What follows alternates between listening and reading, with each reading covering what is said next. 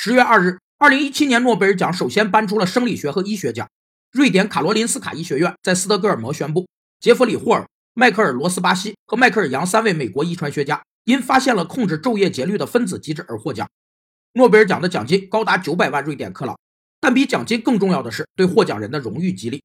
荣誉激励是一种终极激励手段，是把工作成绩与晋级、选模范、评先进联系起来，并以一定的形式或名义标定下来。在管理学看来，追求良好声誉是人的成就发展需要。或归于马斯洛的尊重和自我实现需要，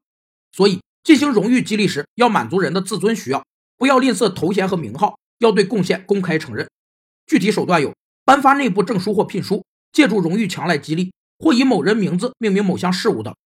据官方统计，1901至2016年间，诺贝尔奖共颁发了579次，累计911人获奖，其中获奖最多的是生理学和医学奖，共有二百一十一人。